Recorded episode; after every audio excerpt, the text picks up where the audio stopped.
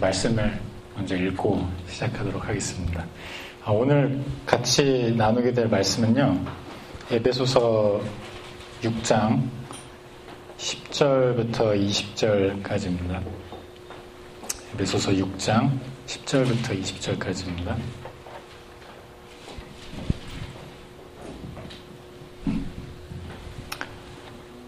제가 읽도록 하겠습니다. 끝으로 너희가 주 안에서와 그 힘의 능력으로 강건하여지고 마귀의 관계를 능히 대적하기 위하여 하나님의 전신갑주를 입으라. 우리의 씨름은 혈과 육을 상대하는 것이 아니요 통치자들과 권세자 권세들과 이 어둠의 세상 주관자들과 하늘에 있는 악의 영들을 상대함이라.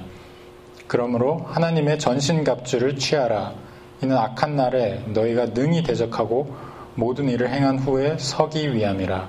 그런즉 서서 진리로 너희 허리띠를 띠고 의의 호심경을 붙이고 평안의 복음이 준비한 것으로 신을 신고 모든 것 위에 믿음의 방패를 가지고 이로써 능히 악한 자의 모든 불화살을 소멸하고 구원의 투구와 성령의 검, 곧 하나님의 말씀을 가지라. 모든 기도와 간구를 하되 항상 성령 안에서 기도하고 이를 위하여 깨어 구하기를 항상 힘쓰며 여러 성도를 위하여 구하라. 또 나를 위하여 구할 것은 내게 말씀을 주사 나로 입을 열어 복음의 비밀을 담대히 알리게 하옵소서 할 것이니 이 일을 위하여 내가 쇠사슬에 매인 사신이 된 것은 나로 이 일에 당연히 할 말을 담대하게 하려 하심이라. 아멘. 다 같이 기도하시겠습니다. 하나님 아버지, 이 시간 가운데 철저하게 저희의 모든 것을 내려놓고 하나님께서 채우시는 그 모든 것으로 저희들이 이 말씀을 읽기 원합니다. 어, 성령께서 이 자리 가운데 임하시고 저희 각 사람 마음 가운데 있는 그 악한 것들이 어, 이 말씀에 드러나는 하나님의 영광을 가리지 못하게 하시고 또 이 부족한 종이 또 하나님의 말씀을 전할 때 저의 악한 것들, 저의 부족한 것들이 드러난 것이 아닌 저는 사라지고 하나님의 영광만 온전히 드러나는 그런 시간이 되게 인도하여 주시옵소서 이 모든 말씀 예수님 이름으로 간절히 기도합니다. 네.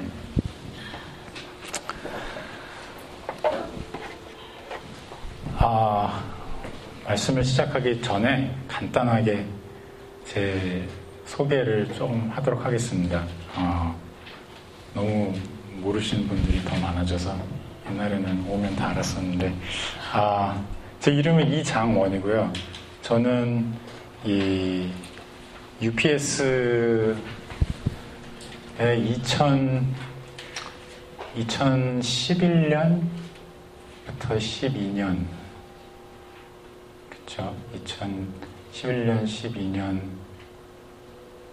2010년 그쵸 2010년입니다. 네.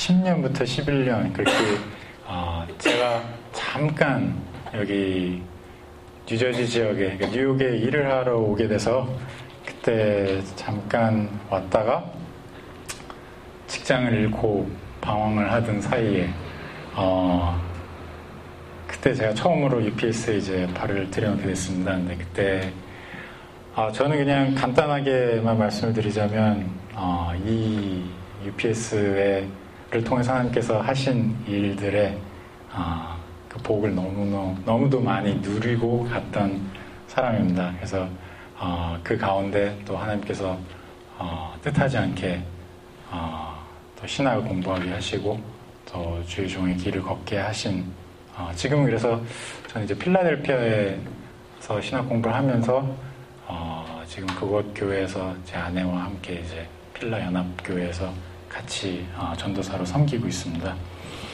어, 뭐 UPS와의 인연은 뭐 얘기하기 시작하면 너무 길 것 같아서 그 정도로 간단하게 마무리를 하도록 하고요. 어, 2014년 이제 새해를 맞았으니까 인사를 해야겠죠. 여러분들 새해 하나님의 복 마음껏 누리시는 그런 한 해 되길 원하고요.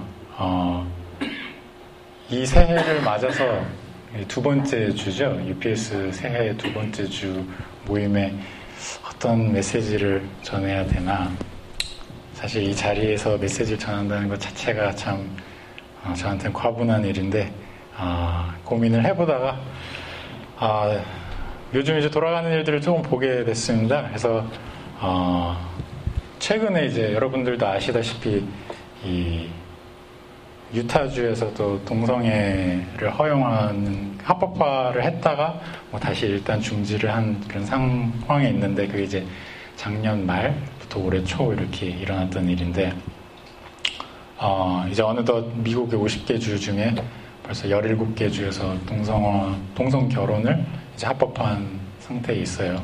그래서 그런 상황들이 변해가는 것을 보면서 아이 세대가 참 어, 악해 이미 악하지만 더 악해지고 있구나. 이게 뭐 꼭 결혼을 합법화했다 해서 아 이게 뭐 누구에게나 다 자유가 있듯이 뭐 누군 크리스찬들은 신경 안 쓰고 잘 생활하면 되는 거 아니냐 이렇게 말씀하실 수도 있는데 사실은 그게 합법화 됐을 때 어, 이 교육에 미치는 영향과 또 그 문화 컨텐츠를 받아들인 사람들이 다 그것의 영향 아래 놓이게 되기 때문에 사실은 그렇지가 않은 것이죠. 그래서 그런 상황 또 어, 요즘 이제 교회 제가 또 교회에서 사역을 하다 보니까 아, 교회가 또 세속화되어가는 그 모습들을 또 계속 보게 되면서 어, 말씀이 전해져야 되는 진짜 하나님의 진리가 전달되어야 되는 그 강단 위에서 어, 여러 가지 사람의 생각들이 전해지고 하는 것들을 보면서 어, 문득 에베소서 말씀을 기억을 했습니다. 그래서 어, 일단 저희 본문을 지금 같이 읽었지만 어, 이 에베소서가 1장부터 5장, 5장까지 쭉 나와 있던 내용들이 오늘 저희 본문에 이르러서 이, 이 편지글, 이 서신문이 어, 엑기스를 담아서 이렇게 딱 요약이 되는 그 부분이 바로 오늘의 본문입니다. 여러분들 더잘 아시겠지만. 근데 이 말씀, 이 말씀 본문 가운데, 어, 저희들에게 주시는 세 가지의 명령을 여러분들과 함께 나누고자 합니다. 그래서 그 첫 번째 명령은, 어, 저희들 본문의 첫 번째 절에 나와 있다시피, 주 안에서 강건하여져라. 그래서 뭐 영어로 보시는 분들은 be strong in the Lord 어, 이렇게 나와 있는데 어, 그것이 이제 첫 번째 저희들에게 주어진 명령입니다.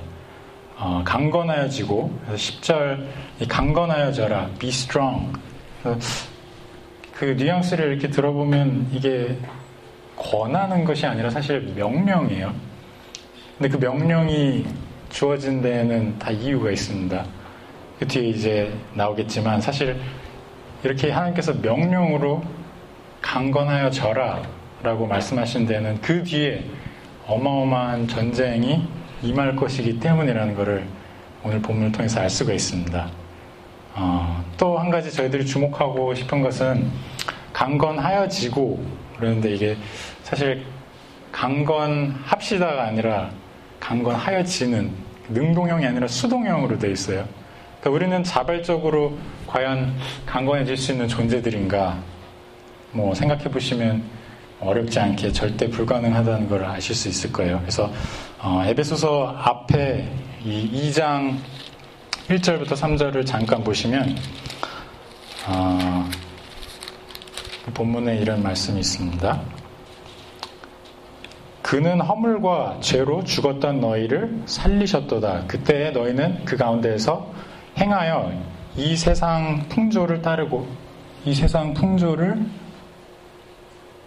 따르고 공중에 권세 잡은 자를 따랐으니 곧 지금 불순종의 아들들 가운데서 역사하는 영이라. 전에는 우리도 다 그 가운데서 우리 육체의 욕심을 따라 지내며 육체와 마음에 원하는 것을 하여 다른 이들과 같이 본질상 진노의 자녀이었더니 이렇게 나와 있습니다. 그래서 1절부터 3절 읽으셨던 것처럼 사실 우리는 강건해질 수 있는 존재이기는 커녕 세상을 따르면서 죽어 있던 존재들입니다. 죽어 있던 존재들. 근데 그런 저희들한테 단 하나의 방법으로 어, 하나님께서 강건해질 수 있음을 알게 하십니다. 어, 근데 그 방법이 뭐냐? 오늘 저희들의 같이 읽으신 본문에 주 안에서 강건해진다고 나와 있습니다. 끝으로 너희가 주 안에서 그 힘의 능력으로 강건하여지고 그게 10절이었는데요. 아, 허물과 죄로 죽었던 그리고 본질상 진노의 자녀였던 우리는 오직 주 안에서만 강건해질 수 있는 겁니다. 근데 2장 5절에 어, 나와 있다시피 허물로 죽은 우리를 하나님께서 사실 긍휼로 살리신 겁니다. 2장 5절을 한번 잠깐 보실까요? 허물로 죽은 우리를 그리스도와 함께 살리셨고 그렇게 적혀 있죠. 그러니까 그리스도와 함께 살리셨는데 이게 단순히 어, 정지했던 것이 다시 움직이는 수준의 그런 변화가 일어난 게 아니라 뭐 운전하신 분들 많겠지만 뭐 차가 이렇게 가다가 신호등 앞에서 잠깐 섰다가 다시 가는 그런 변화가 아니라 죽음 그야말로 썩어 문드러지고 악취가 나는 그런 죽음 가운데서 다시 새 삶을 얻게 된 거예요. 살아 숨쉬는 역동적인 향기가 바라는 그런 삶을 얻게 된 이 극명한 대비는 사실 어, 그냥 저희들이 쉽게 생각할 수 있는 것들이 아니라 불가능한 전혀 불가능한 것이 어, 전환이 이루어진 것입니다. 그래서 그런 주 안에서 강건하여짐 이 전환이 어, 사실 어떻게 이루어지느냐 그 말씀 가운데 또 나와 있습니다. 어, 저희 오늘 본문 말씀 보시면요. 10절 여전히 주 안에서 그 힘의 능력으로 강건해진다고 나와 있습니다. 그 힘의 능력으로. 이건 도대체 어떤 힘의 능력이냐? 1장으로 다시 돌아가서 좀 보시겠습니다. 1장 19절, 22절을 보시면요.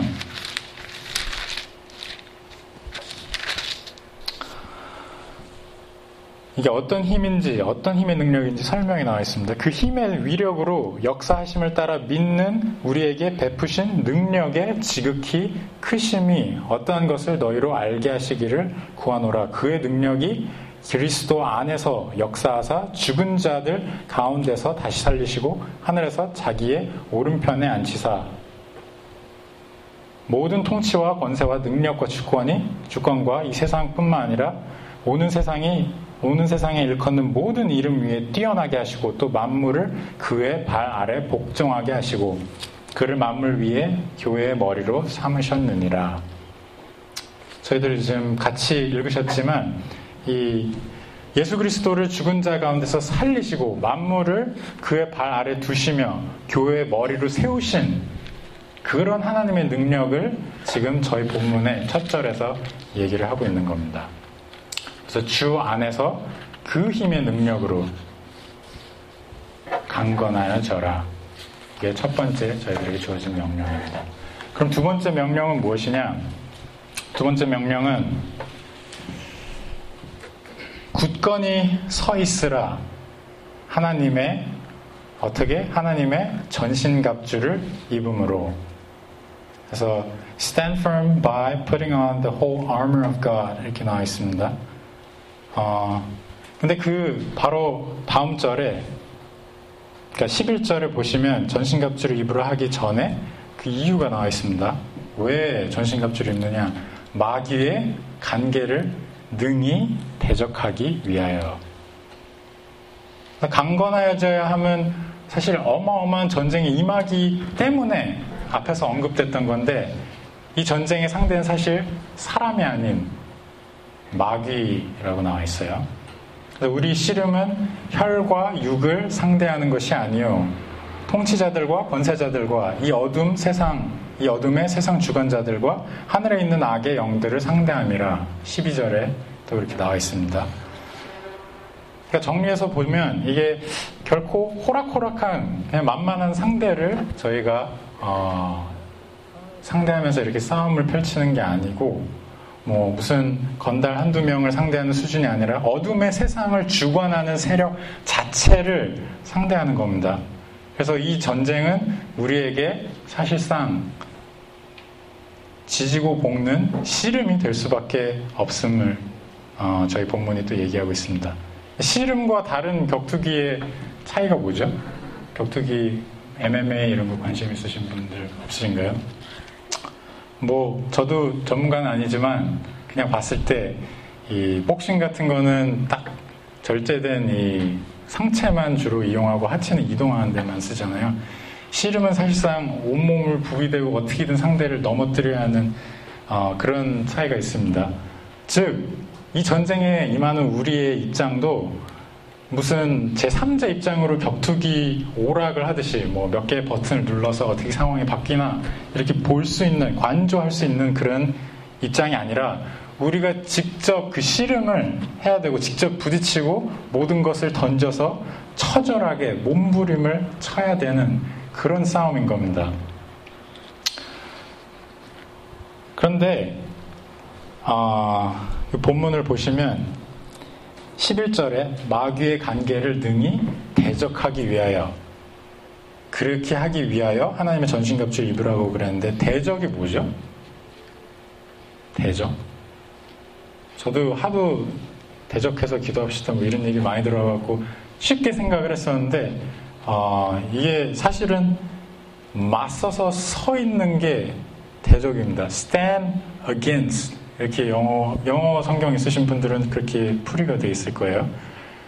그러니까 쉽게 말하자면 영화 300 보신 분들 있으신가요? 이렇게 일당 백으로 압도하면서 그냥 일방적으로 막 쳐부시는 그런 이미지라기보다 버티고 서 있는 버티고 서 있다는 개념으로 보는 게 더 정확하지 않나 싶습니다. 그래서 서 있다라는 표현이 한국어로도 많이 나와 있지만 영어 표현에 이제 standing이라는 표현이 계속해서 이 본문에 오르내리는 이유가 바로 그겁니다.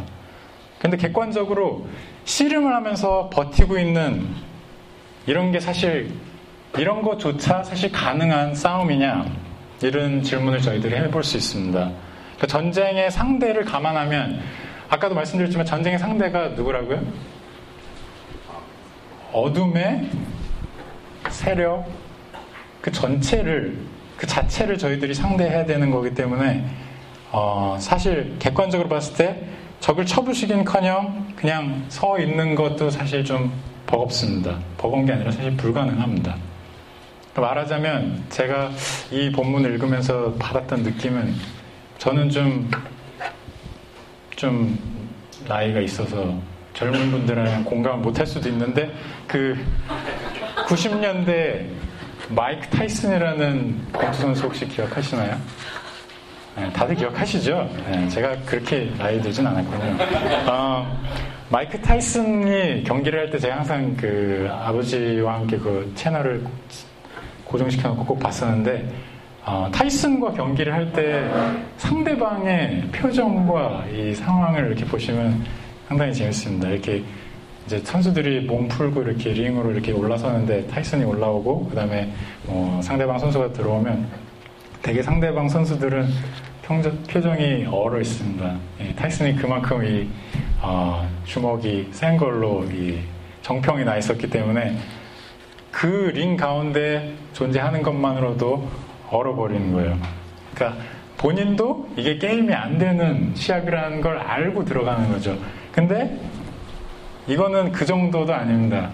그냥 아예 말이 안 되는 싸움입니다. 솔직히. 그럼에도 불구하고 하나님께서 굳건히 서 있으라고 명령하시는 것. 왜 그럴까요? 하나님께서 불가능한 이 싸움을 가능하게 하시기 때문입니다. 우리가 서서 대적함에 부족하지 않도록 서 있을 수 있도록 버틸 수 있도록 공급하시니까요. 하나님의 전신갑주를. 그러므로 하나님의 전신갑주를 취하라. 이는 악한 날에 너희가 능히 대적하고 모든 일을 행한 후에 서기 위함이라. 그게 13절 말씀입니다. 13절 말씀을 좀 자세히 살펴볼까요? 거기 보시면 악한 날에라고 써 있습니다. 바울의 때도 사실 악했고 지금의 때는 더욱 악하게 악하다고 저는 생각합니다. 근데 더더욱 극명하게 극명한 악한 날이 또 다가올 것이라는 것을 이 절을 통해서 저희들이 살짝 어, 비춰볼 수가 있습니다. 현재의 악함과 또 동시에 다가올 더 악한 때를 대비해서 하나님의 전신 갑주를 취하라 말씀이 써 있는데요. 아, 전신 갑주가 뭐죠? 다들 많이 들어보셔갖고 그냥 흔히들 얼버무려서 전신갑주 그러면 뭔가 어, 무기 뭐 이런 거 생각하실 텐데 사실 어, 이게 full armor of God 그러니까 전체 몸을 다 두르고 있는 갑옷입니다.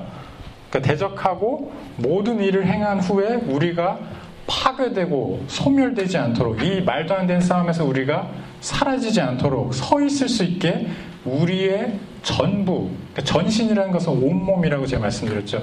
온몸을 다 감싸고 있는 이 갑옷에 저희를 완전하게 맡겨야 승부가 가능한 것입니다. 하나님의 전신갑주를 입고, 즉, 하나님의 능력에 온전히 의지해서 악을 쓰면서 버티고 있는 것, 이게 아마도 저희들의 몫이 아닐까 싶습니다. 그러면 공급하신 전신갑주, 그게 뭔지 봐야겠죠. 종류가 나와 있는데, 허리띠, 호심경, 신, 방패, 투구, 검 여섯 가지가 나와 있습니다. 첫 번째 진리의 허리띠를 잠깐 보실게요. 진리의 허리띠랑 의의 호심경. 뭐 허리띠는 여러분들 아시다시피 그냥 허리띠입니다. 근데 그 갑옷에 있는 그 허리띠를 하면 전쟁에 임하기 전에 이 준비되는 상태를 만들어준 보통 이 저희가 무슨 일을 하기 전에 허리띠를 졸라매고 시작하잖아요. 그러니까 그런 개념으로 생각하시면 될 것 같아요. 진리의 허리띠. 그럼 호심경은 뭐냐? 호심경은 어, 가슴을 그러니까 로마 병정들이 보통 그 가슴을 활이나 창의 공격으로부터 보호할 수 있도록 차고 있던 그 보호대를 얘기하는 겁니다. 근데 하나님을 따라서 어, 아, 그 에베소서 4장 24절을 보시면요. 어, 이 진리의 허리띠 그리고 의의 호심경 그러니까 포커스는 허리띠와 호심경이 아니라 사실 진리와 의죠. 근데 그 진리와 의에 대해서 이 4장에 어, 뭐라고 좀 써 있습니다. 4장 24절에 보면 하늘을 따라 의와 진리의 거룩함으로 지으심을 받은 새 사람을 입으라 이렇게 되어 있습니다. 또 5장 1절 같은 에베소 5장 1절을 보시면요. 하나님을 본받는 자가 되고 그 다음에 5장 8절 9절을 계속해서 보시면 어, 너희가 전에는 어둠이더니 이제는 주 안에서 빛이라 빛의 자녀들처럼 행하라 빛의 열매는 모든 착함과 의로움과 진실함에 있느니라 의와 진리가 이 에베소서 말씀 안에도 4장 어, 5장에 연이어서 나와 있습니다. 근데 의와 진실함, 의와 진리 두 가지 모두가 사실은 하나님의 하나님 되시는 그 성품을 드러내는 어, 것입니다. 근데 또 동시에 하나님의 성품을 드러내는 이 두 가지 의와 진리라는 것이 예수님의 성품을 또 드러내기도 합니다. 이사야서 11장 1절을 보시면요. 이새의 줄기에서 한 싹이 나며 그 뿌리에서 한 가지가 나서 결실할 것이요 공의로 허리띠를 삼으며 성실로 그의 몸에 띠를 삼으라. 1절과 5절을 제가 읽은 겁니다. 어, 그래서 그것이 어, 저희들이 보고 있는 진리의 허리띠 그리고 의의 호심경이고요.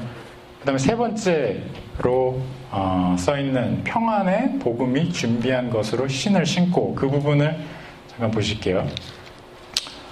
그 세 번째 전신갑주 중에 세 번째 아이템 이거 보시면 평안의 복음으로 인한 준비됨을 신고 그러니까 평안의 복음이 준비한 것으로 이렇게 써 있는 어, 풀이된 해석들이 많을 텐데요. 어, 평안의 복음으로 인한 준비됨을 사실 신는 겁니다. 그래서 영어로 풀이된 거 보시면 um, as shoes for your feet, readiness given, uh, having put on the readiness given by the gospel of peace 이렇게 되어 있습니다. 그러니까 평안의 복음으로 인해서 준비된 이 신을 저희들이 신는 겁니다. 이사야 52장 7절에서 사실 어, 저희들이 힌트를 얻어서 이 말씀을 볼 수가 있는데요. 52장 7절을 제가 읽어드릴게요. 보시면 좋은 소식을 전하며 평화를 공포하며 복된 소식을 복된 좋은 소식을 가져오며 구원을 공포하며 시온을 향하여 이르기를 내 하나님이 통치하신다 하는 자의 산을 넘는 발이 어찌 그리 아름다운가. 그렇게 전하는 이 평화, 그 발, 그 준비된 발을 통해서 그렇게 전해지는 평화와 화평이 사실 곧 예수 그리스도임을 에베소서 2장 14절이 또 말해주고 있습니다. 2장 14절에는 그는 우리의 화평이신지라 둘로 하나를 만드사 원수된 것 곧 중간에 막힌 담을 자기 육체로 하시고 법주문으로 된 계명이 율법을 폐하셨으니 이는 이 둘로 자기 안에서 한 세 사람을 지어 화평하게 하시고 그러니까 그가 우리의 화평이라고 에베소서 기자 바울은 이렇게 말하고 있습니다. 그 다음에 네 번째 아이템으로 넘어가시겠습니다. 네 번째 아이템이 뭐죠? 무슨 방패죠? 믿음의 방패죠. 근데 방패라고 하면 어, 그냥 저희들 그냥 막연하게 뭐 내팔 길이 정도 되는 방패 이런 거를 연상하실 텐데 더 정확한 것은 그 당시 이제 이스라엘이 어, 로마 로마 제국이 가장 위세를 떨치고 있었던 때이기 때문에 어, 로마 병정들이 쓰던 방패를 생각하시면 조금 더 이해가 잘 가실 것 같아요. 혹시 글래디에이터 이런 영화 보셨나요? 보시면 이렇게 전쟁에 임하는 로마 병정들이 어떤 대열을 갖추고 그 어떤 명령에 따라서 방패를 앞에 대고 또 위에 대고 활과 창으로부터 완벽하게 보호하는 딱 그 대열을 갖추는 장면이 나오거든요. 근데 그 그때 자세히 보시면 그 방패가 사실 사람이 몸을 숙이면 대충 전체 전신이 커버되는 그런 크기와 이 넓이를 가지고 있습니다. 그래서 이 믿음의 방패라는 것은 사실 하나님의 보호하심, 완벽하게 보호하시는 것을 대변하는 것이라고 생각합니다. 그래서 아브라함에게 창세기 15장 1절에서 하나님께서 방패라는 말씀을 또 쓰시죠. 나는 내 방패요 하면서 하나님께서 보호하실 것을 약속하시는데 음, 그거와 연장선에서 생각하시면 되실 것입니다. 어, 그런데 그 믿음의 방패를 언급할 때 오늘 본문을 한번 다시 보실게요. 믿음의 방패를 언급할 때 그 앞에 16절 맨 앞에 모든 것 위에 믿음의 방패를 가지고 이로써 능히 악한 자의 모든 불화살을 소멸하고 이렇게 되어 있습니다. 어, 그러니까 믿음이 믿음이라는 그 방패가 악한 자의 모든 공격, 모든 상황에서 모든 공격 불화살들을 막아주는 것입니다. 그래서 제가 아까 로마 병정의 그 큰 방패를 연상하시라고 말씀드린 게 그 이유입니다. 그 다음에 다섯 번째 아이템으로 넘어갈게요. 구원의 투구. 그 다음 절에 나와 있죠. 17절에 구원의 투구. 어, 투구는 뭐 머리를 보호하는 장비라는 거 다들 알고 계실 거예요. 근데 예수 그리스도를 통해서 이거는 사실 어, 쉽게 얘기를 하자면 투구는 투구인데 전쟁에 임하는 가운데 혹시 이게 벗겨지지 않을까 하고 걱정할 필요가 전혀 없는 다시 말씀드리자면 이 투구는 하나님께서 이미 이루신 일이기 때문에 저희들이 부여받은 투구입니다.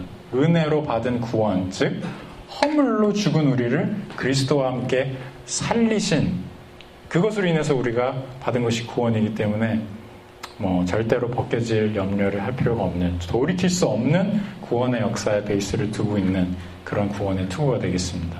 그럼 마지막으로 성령의 검 거기에 이제 보시면 성령의 검 곧 하나님의 말씀을 가지라 이렇게 나와 있는데 아, 검은 사실 저희가 지금 쭉 살펴본 여섯 개의 아이템 중에 유일하게 남을 공격할 수 있는 무기죠. 아, 근데 거기에 이제 그냥 검이라고 안 써있고 성령의 검, 그러니까 성령의 능력으로 주신 그 다음에 풀이가 뒤에 하나님의 말씀이라고 써 있습니다.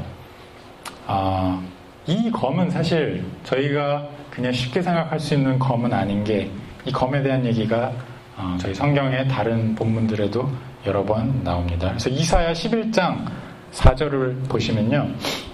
어, 이사야 11장 4절 보시면 공의로 가난한 자를 심판하며 정직으로 세상의 겸손한 자를 판단할 것이며 그의 입의 막대기로 세상을 치며 그의 입술의 기운으로 악인을 죽일 것이며 이렇게 나옵니다. 또 요한계시록 19장 15절에 보시면 이 검에 대한 얘기가 또 나와요. 그의 입에서 예리한 검이 나오니 그것으로 만국을 치겠고 치니 그들을 철장으로 다스리며 그러니까 이 검은 사실 마지막 때 그 악한 날에 심판의 잣대가 될 그런 검인 것입니다. 그게 바로 하나님의 말씀인 것이고요. 근데 생각해보면 이 본문들에서 저희가 봤던 것은 사실 예수님의 그 입에서 예리한 검이 나오고 예수님의 무기같이 보이는데 사실 그것이 우리에게 주어진 것입니다. 그것이 바로 하나님의 말씀이자 다시 말하자면 태초부터 말씀이신 예수님 자체 가 우리의 무기가 되는 것입니다. 이것이 어마어마한 적을 공격해야 되는 그 전쟁에 임하는 우리들의 무기가 되는 것입니다. 그래서 쉽게 여섯 가지 아이템과 이 앞의 내용들을 정리를 다시 해드리자면 이렇게 내가 너희에게 충분히 공급했으니 굳건히 서 있으라. 이게 바로 하나님의 말씀인 것입니다. 어마어마한 적을 상대해야 되는 허물로 된 죄인은 우리에게 도저히 불가능한 이 싸움. 하지만 공급하시는 전신갑주에 완전하게 의지하면 죽지 못해 그냥 버티고 있는 그런 싸움이 아니라 하나님께서 우리를 통해 능히 이기는 싸움이 될 수 있게 한다는 것입니다. 마치 다윗이 골리앗을 상대할 때 고백했던 것처럼 전쟁은 여호와께 속한 것인즉 우리의 몫은 그 갑옷을 입고 모든 것을 던져서 그 씨름에 임하는 것입니다. 근데 그렇게 임하면 승리할 거라는 보장이 있나요? 보장이 있습니까? 아, 보통 이럴 때 믿음이 강한 형제나 자매 한 분 정도는 아멘 하고 말씀하셔야 되는데 승리의 보증이 있습니다. 그게 뭐죠? 예수님이죠. 그럼요. 모든 어려운 문제의 대답은 예수님입니다. 승리하신 예수 그리스도가 그 증표가 되시거든요. 이 싸움에 가장 완벽한 승리를 거두신 예수 그리스도가 있기 때문에 저희는 이 전신갑주를 입었을 때, 아, 혹시, 혹시, 그래도 내가 지면 어떡하나. 그래도 내가 어리버리해서 혹시 싸움에서 실수를 하면 어떻게 하나. 그렇게 걱정하지 않아도 되는 것입니다. 아, 그러면 이 여섯 가지 아이템을 통해서 사실 드러났던 것들이 어, 그 무기 자체가 아니라 이제 저희들이 초점을 맞춰야 되는 것은 어, 진리, 이제 진리의 허리띠 아까 얘기 나왔었죠. 진리, 그 다음에 의, 의의 호심경, 의, 그 다음에 평안의 복음이 준비한 것을 신을 신고, 그러니까 평안의 복음, 그 다음에 어, 믿음의 방패, 믿음, 그 다음에 구원의 투구, 구원, 그 다음에 성령의 검, 그러니까 하나님의 말씀, 그렇게 여섯 가지가 있는데요. 이 여섯 가지 아이템의 공통점이 하나 있습니다. 그게 뭘까요? 진리, 의, 평안의 복음, 믿음, 구원, 하나님의 말씀. 이 여섯 가지 분명히 다 이 믿는 자들이 착용하는 전신갑주인데 공통된 점은 이 어느 것 하나도 우리로부터 나오는 것이 없다는 것입니다. 저희들이 부여받고 입고 있지만 그 어느 것 하나도 저희가 만들어내거나 저희 안에서 나온 것은 하나도 없습니다. 그래서 혹시 어, 그 점을 착안하셔갖고 아 그러면 이건 그냥 내가 받고 그냥 그렇게 서 있으면 되는 건가 약간 수동적인 개념으로 생각하실까봐 어, 말씀드리는데 이 갑옷으로 온몸을 두르고 서 있는 것 자체가 사실은 처절한 씨름입니다. 그것을 어느 순간에 아 더 이상 못 해 먹겠다고 벗어버리지 않고 끝까지 입고 서 있는 것 그리고 그 입은 상태로 이 어마어마한 전쟁에 임하는 것 자체가 우리에게는 엄청난 씨름이자 몸부림인 것입니다. 이제 마지막으로 세 번째 명령, 저희들에게 주신 세 번째 명령이 18절에 나와 있습니다. 18절에 간단하게 요약을 하면 깨어서 기도하라 합니다. 깨어서 기도하라. 그리스도 안에서 강건하여져라. 첫 번째 명령. 그 다음에 하나님의 전신갑주를 취하라. 하나님의 전신갑주를 취하라고 한 말씀에 이어서 어, 이 말씀은 우리에게 기도할 것을 지금 강조하고 있습니다. 전신갑주를 입고 주 안에서 강건하여짐에 있어서 필수적인 게 이 기도이기 때문입니다. 근데 말씀에서 우리에게 어떻게 기도하라고 하는지 한번 봅시다. 18절 보시면요. 모든 기도와 강구를 하되 항상 성령 안에서 기도하고 이를 위하여 깨어 구하기를 항상 힘쓰며 여러 성도를 위하여 구하라. 첫 번째 저희들이 초점을 맞추고 싶은 것은 모든 항상 이 부분입니다. 모든 일에 있어서 모든 종류의 기도와 구함을 하라고 나와 있습니다. 다시 말해서 기도의 영역은 모든 것을 덮을 수 있어야 되는 겁니다. 어느 한 부분의 일만 저희들이 기도에 힘쓴 것이 아니라 모든 기도와 강구를 하되 항상 기도하고 항상 깨어서 구하고 항상 힘쓰며 성도를 위해서 여러 성도를 위해서 구하라고 나와 있습니다. 그리고 두 번째 저희들이 보고 싶은 것은 아, 그 말씀에 뭐라고 나와 있냐면 항상 성령 안에서 기도하라고 나와 있습니다. 그러니까 이 기도를 하긴 하되 뭐 중원부원 그냥 내가 하고 싶은 얘기를 늘어놓으라는 게 아니라 기도는 항상 성령의 인도하심으로 하라고 되어 있습니다. 그 다음에 세 번째는 깨어 구하기를 항상 힘쓰라고 되어 있습니다. 기도는 깨어서 해야 되는 겁니다. 세상의 어둠에 그냥 묻혀서 시류에 묻혀서 이게 도대체 기도인지 아니면 그냥 나의 삶을 그냥 읊조리는 건지 그렇게 되는 순간 기도는 죽는 것입니다. 그 다음에 네 번째로는 거기 보면 이제 여러 성도들을 위해서 여러 성도를 위하여 구하라 이렇게 나와 있는데 사실 더 정확하게 얘기를 하자면 어, 모든 성도를 위해서 구하라는 것입니다. 기도는 모든 성도를 위해서 해야 되는 겁니다. 말하자면 뭐 우리 교회 뭐 나와 좀 친한 UPS 멤버들 뭐 이렇게 한정을 짓는 것이 아니라 모든 성도를 위해서 그래서 사실은 저희들이 쉬지 않고 기도할 수밖에 없는 것입니다. 그게 뭐 억지로 쉬지 말고 기도하라 이런 게 아니라 이 기도의 영역이 이렇게 넓어야 된다는 걸 안다면 뭐 저희는 사실 쉬지 않고 기도할 수밖에 없는 것입니다. 그 다음에 어, 이제 마지막에 이 사도 바울이 부탁을 하나 합니다. 기도 얘기를 하면서 나 사도 바울을 위해서도 기도해 달라고 합니다. 바울은 이 중보를 어떻게 부탁했습니까? 나를 위해 기도하라고 했는데 어떻게 기도하라고 하는지 저희가 한번 같이 볼까요? 19절을 보시면 또 나를 위하여 구할 것은 내게 말씀을 주사 나로 입을 열어 복음의 비밀을 담대히 알리게 하옵소서 할 것이니 이렇게 나와 있죠.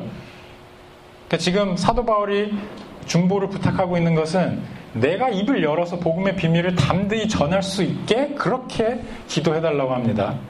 바울은 이미 사실 하나님의 전신갑주를 입어야 된다는 것도 알고 있었고 복음의 비밀도 알고 있어서 그것을 전파하는 사도였는데 그런데도 불구하고 저희가 보기엔 사실 별로 부족할 게 없을 것 같은데 지식, 지식에 있어서나 뭐 하나님과 관계함에 있어서나 뭐 그가 받은 어떤 은사에 있어서는 부족할 게 없을 것 같은데 바울이 이 에베소 교회 또 이 편지글을 읽는 모든 사람들에게 기도를 부탁합니다.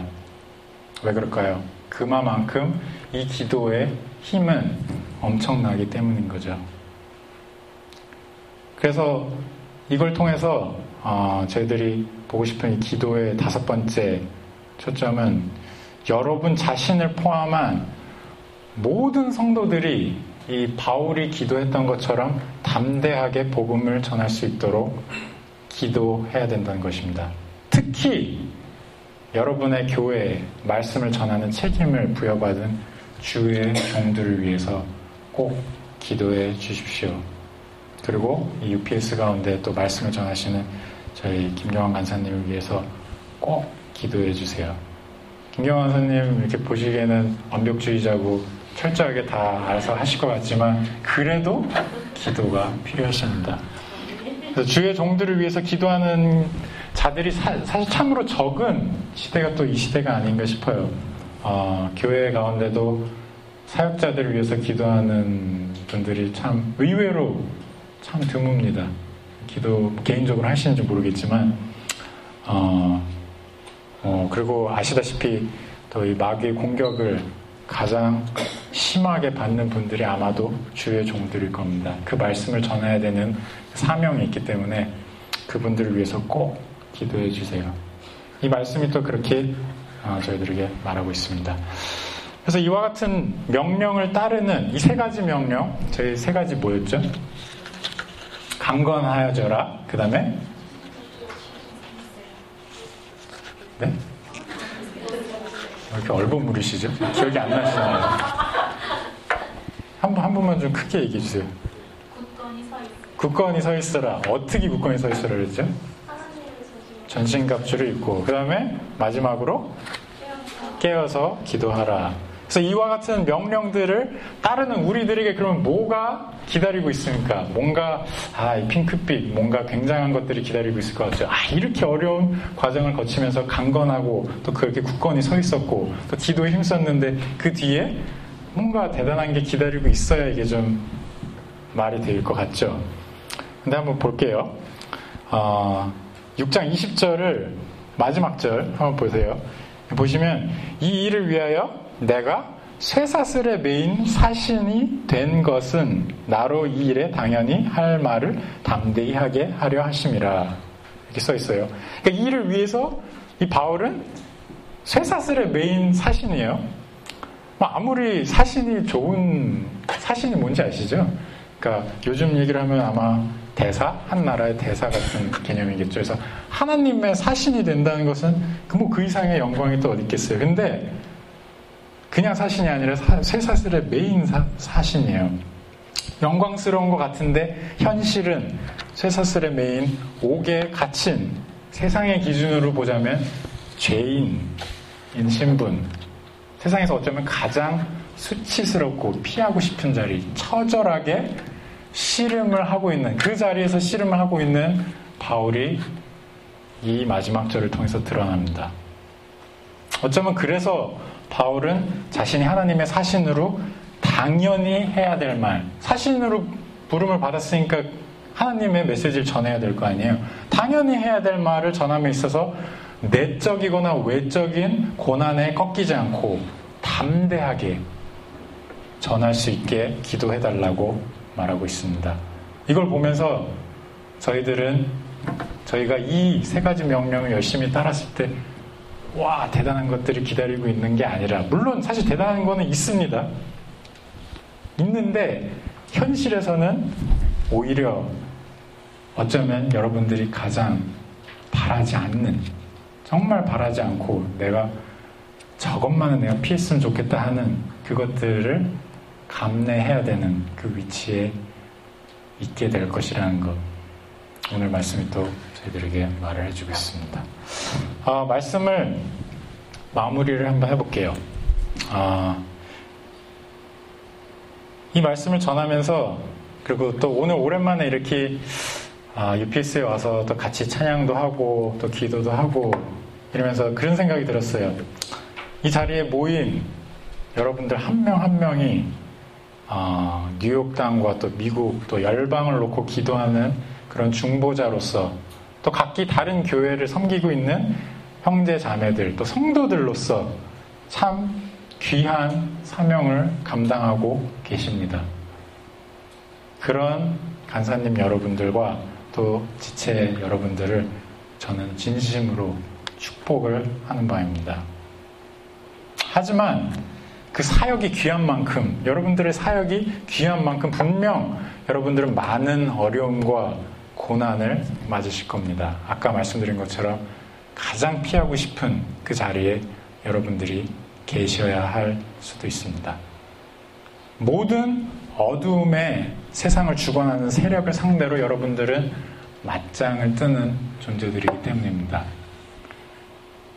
예수 그리스도를 따르는 모든 자들에게 어쩌면 해당되는 아니 어쩌면이 아니라 모든 예수 그리스도를 주로 고백하는 자들에게 해당되는 얘기인 것은 분명 사실이지만 특히나 기도자로서 이런 귀한 사명을 감당하고 있는 여러분들에게는 더더욱 그럴 것입니다.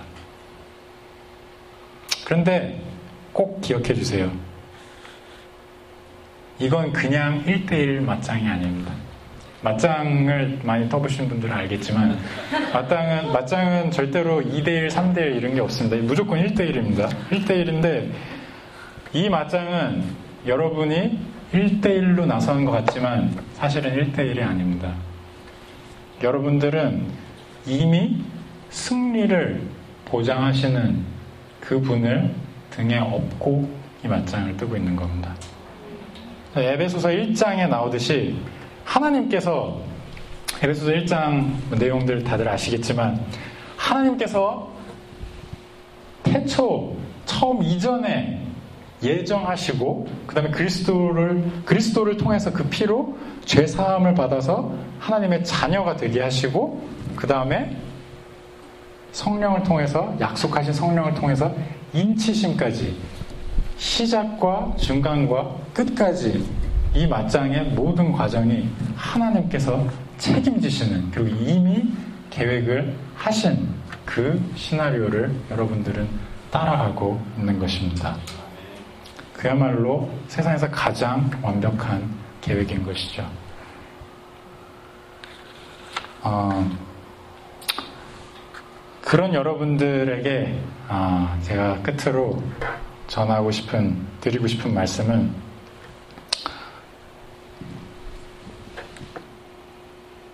아마 뭐 저보다 더이 하나님을 잘 따르고 있는 또 그 길을 열심으로 가고 있는 여러분들이기 때문에 아마 많이 힘들 겁니다. 지금도 힘드신 분들 많이 계실 거예요. 뭐 제가 일일이 사정을 다 알진 못하지만 하나님께서 주신 사명을 감당함으로 인해서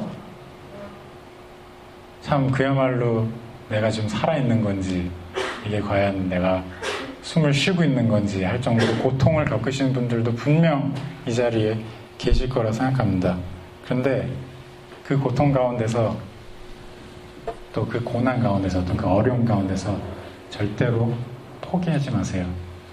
여러분들 포기하지 마시고 여러분들이 알고 있는 그 하나님의 전신갑주 하나하나 뜯어보면서 그것들 하나하나 다 다시 제대로 한번 착용해 보세요. 그 전신갑주를 입고 강건하여져서 여러분들이 더욱 기도에 힘쓸 때 그 뒤에 제가 아까 말한 좋은 것이 뒤에 기다리고 있다는 거 하나님의 영광을 여러분들이 대면하고 그 가운데서 하나님을 마음껏 찬송하는 이 자리에서 했던 것보다 더 영광스럽게 하나님 앞에 이렇게 찬송 올려드리는 그것이 여러분들을 기다리고 있습니다. 다 같이 기도하시겠습니다.